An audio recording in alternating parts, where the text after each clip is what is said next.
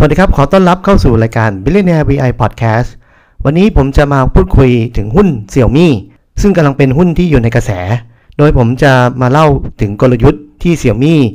ตัวสมาร์ทโฟนสามารถเอาชนะคู่แข่งอย่าง Apple และ Samsung ได้ นอกจากนี้ผมยังมาแชร์มุมมอง ในแง่ของธุรกิจ และโอกาสในการเติบโต รวมทั้งหุ้นยังสามารถลงทุนได้หรือเปล่า ติดตามกันได้นะครับ ก่อนอื่นเลยถ้าจะพูดถึงหุ้น Xiaomi เราคงต้องพูดถึงผู้ก่อตั้งอย่างนายหลีจุน ซึ่งเคยทำงานในบริษัท Kingsoft Kingsoft จะเป็นบริษัทไอทีชั้นนำในประเทศจีน แต่หลังจากนั้นนายหลีจุนก็ได้ลาออกมา และรวบรวมคน 10กว่าคน ตั้งเป็นลักษณะสตาร์ทอัพและก่อตั้งบริษัทเซี่ยมี่ในปี 2010 โดยมี vision ที่ต้องการมีบริษัทจีน เป็นบริษัทแรกที่มีสินค้าและบริการให้คนทั่วโลกได้ใช้งานสร้างชื่อเสียงให้กับประเทศจีน หลังจากนั้นทางบริษัทเองก็สามารถที่จะเติบโตทางสมาร์ทโฟน ภายใน 3 ปี จากโทรศัพท์ที่ไม่มีใครรู้จักเลย ก็เป็นโทรศัพท์ที่มี Market Share อันดับที่ 4 ในประเทศจีน และพัฒนาต่อมาเรื่อยๆ จนเป็นอันดับหนึ่งในตลาดของอินเดีย ทุกวันนี้มี Market Share ถึง 30%ในส่วนของสินค้าและบริการของ Xiaomi สินค้าตัวแรกก็คือตัวสมาร์ทโฟน โทรศัพท์จะมีรายได้คิดเป็นทั้งหมด 54.8%ของรายได้ทั้งหมดเกิดขึ้น ปัจจุบันมีผู้ใช้งานกว่า 343 ล้านคนทั่วโลก โตขึ้นถึง 23.3%และเป็นโทรศัพท์มือถือที่มีอันดับ Market Share เป็นอันดับที่ 4 ของโลก บริษัทมีกลยุทธ์ที่จะขยายตลาดไปเรื่อยๆ โดยล่าสุดได้ขยายไปที่ยุโรป และขายดิบขายดี เจาะไปที่ประเทศสเปน ฝรั่งเศส และทางยุโรปตะวันออก โดยในไตรมาสล่าสุดยอดขายของสมาร์ทโฟนในประเทศยุโรป สามารถเติบโตได้ถึง 99.2% เป็นการเติบโตที่สูงมากนะครับ สินค้าตัวที่ 2 ก็คือตัวอุปกรณ์ IoT หลาย ๆ ท่านถ้าเคยเข้าไปในร้านเซี่ยมี่ในประเทศไทย จะพบว่าเขามีอุปกรณ์หลายอย่างที่ขายเรา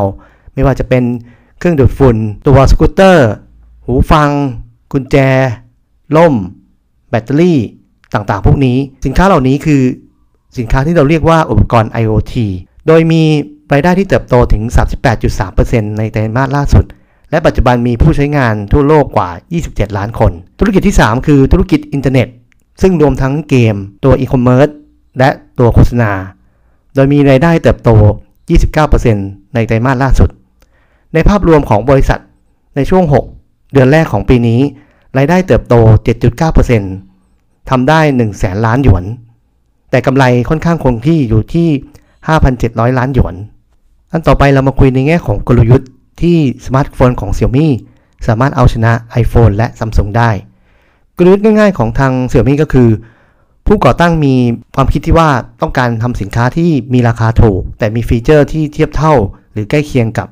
ผู้ให้บริการชั้นนำอย่าง Apple และ Samsung เพราะฉะนั้นสินค้าของทาง Xiaomi ก็จะมีราคาที่ถูกมาก ถูกกว่าประมาณสัก4-5 เท่า แต่ในขณะเดียวกัน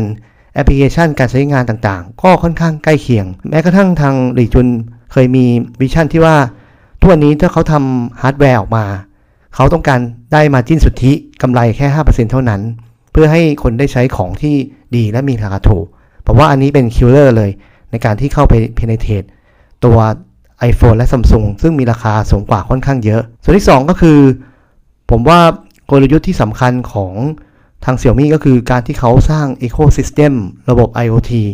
ผมไม่ค่อยเห็นบริษัทในระดับโลกเท่าไหร่ที่มีการผลิตอุปกรณ์ IoT ออกมาอย่างมากมายหลาย ๆ อย่าง ซึ่งอยู่รอบ ๆ ตัวเรา สามารถใช้ทั้งในบ้าน ใช้ทั้งโดยส่วนตัว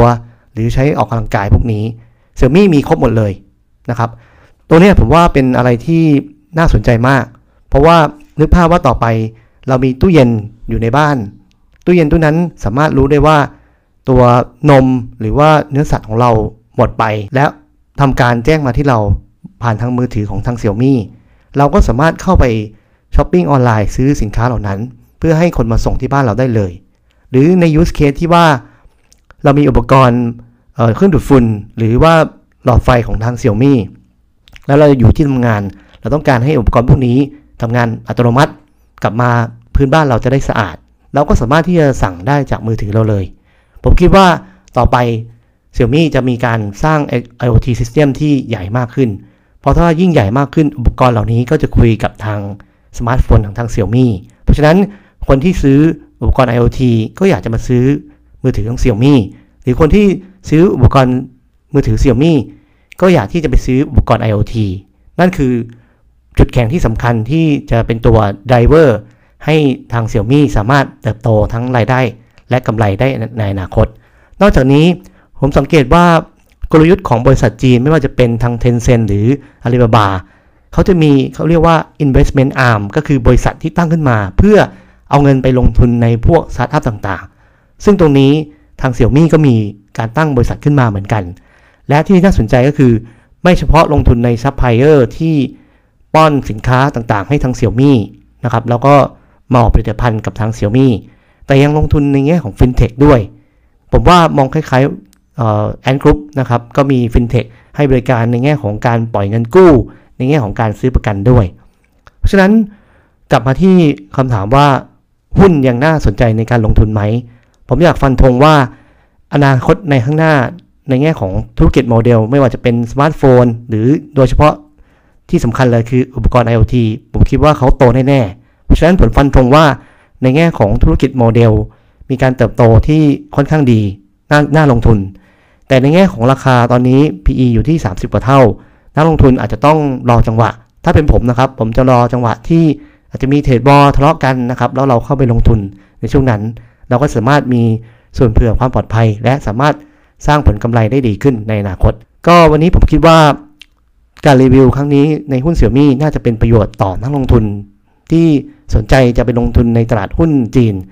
ก็อยากให้นักลงทุนศึกษาหุ้นต่างๆ เหล่านี้ให้ดีๆก่อนนะครับ เพราะว่าตลาดต่างประเทศไม่ง่าย เพราะว่าคนที่อยู่ในประเทศจีนหรือในประเทศฮ่องกงเขาก็มีการศึกษาค่อนข้างเยอะ เพราะฉะนั้นถ้าเราศึกษาได้มากกว่า และรอจังหวะในการลงทุนที่ดีกว่า ผมมั่นใจเลยนะครับว่าทุกคนจะสามารถสร้างผลกำไรได้ดี สุดท้ายอยากฝากว่าจริง ๆ แล้วชื่อบริษัท เรียกจริงๆว่าเสี่ยวมี่นะครับ แต่ด้วยด้วยการที่คนไทยเรียกว่าเสี่ยวมี่ผมก็เลยทำ episode นี้ออกมา และใช้คำว่าเสี่ยวมี่เป็นหลัก ถ้าชอบยังไงกดแชร์กดไลค์นะครับ ขอบคุณมากครับ สวัสดีครับ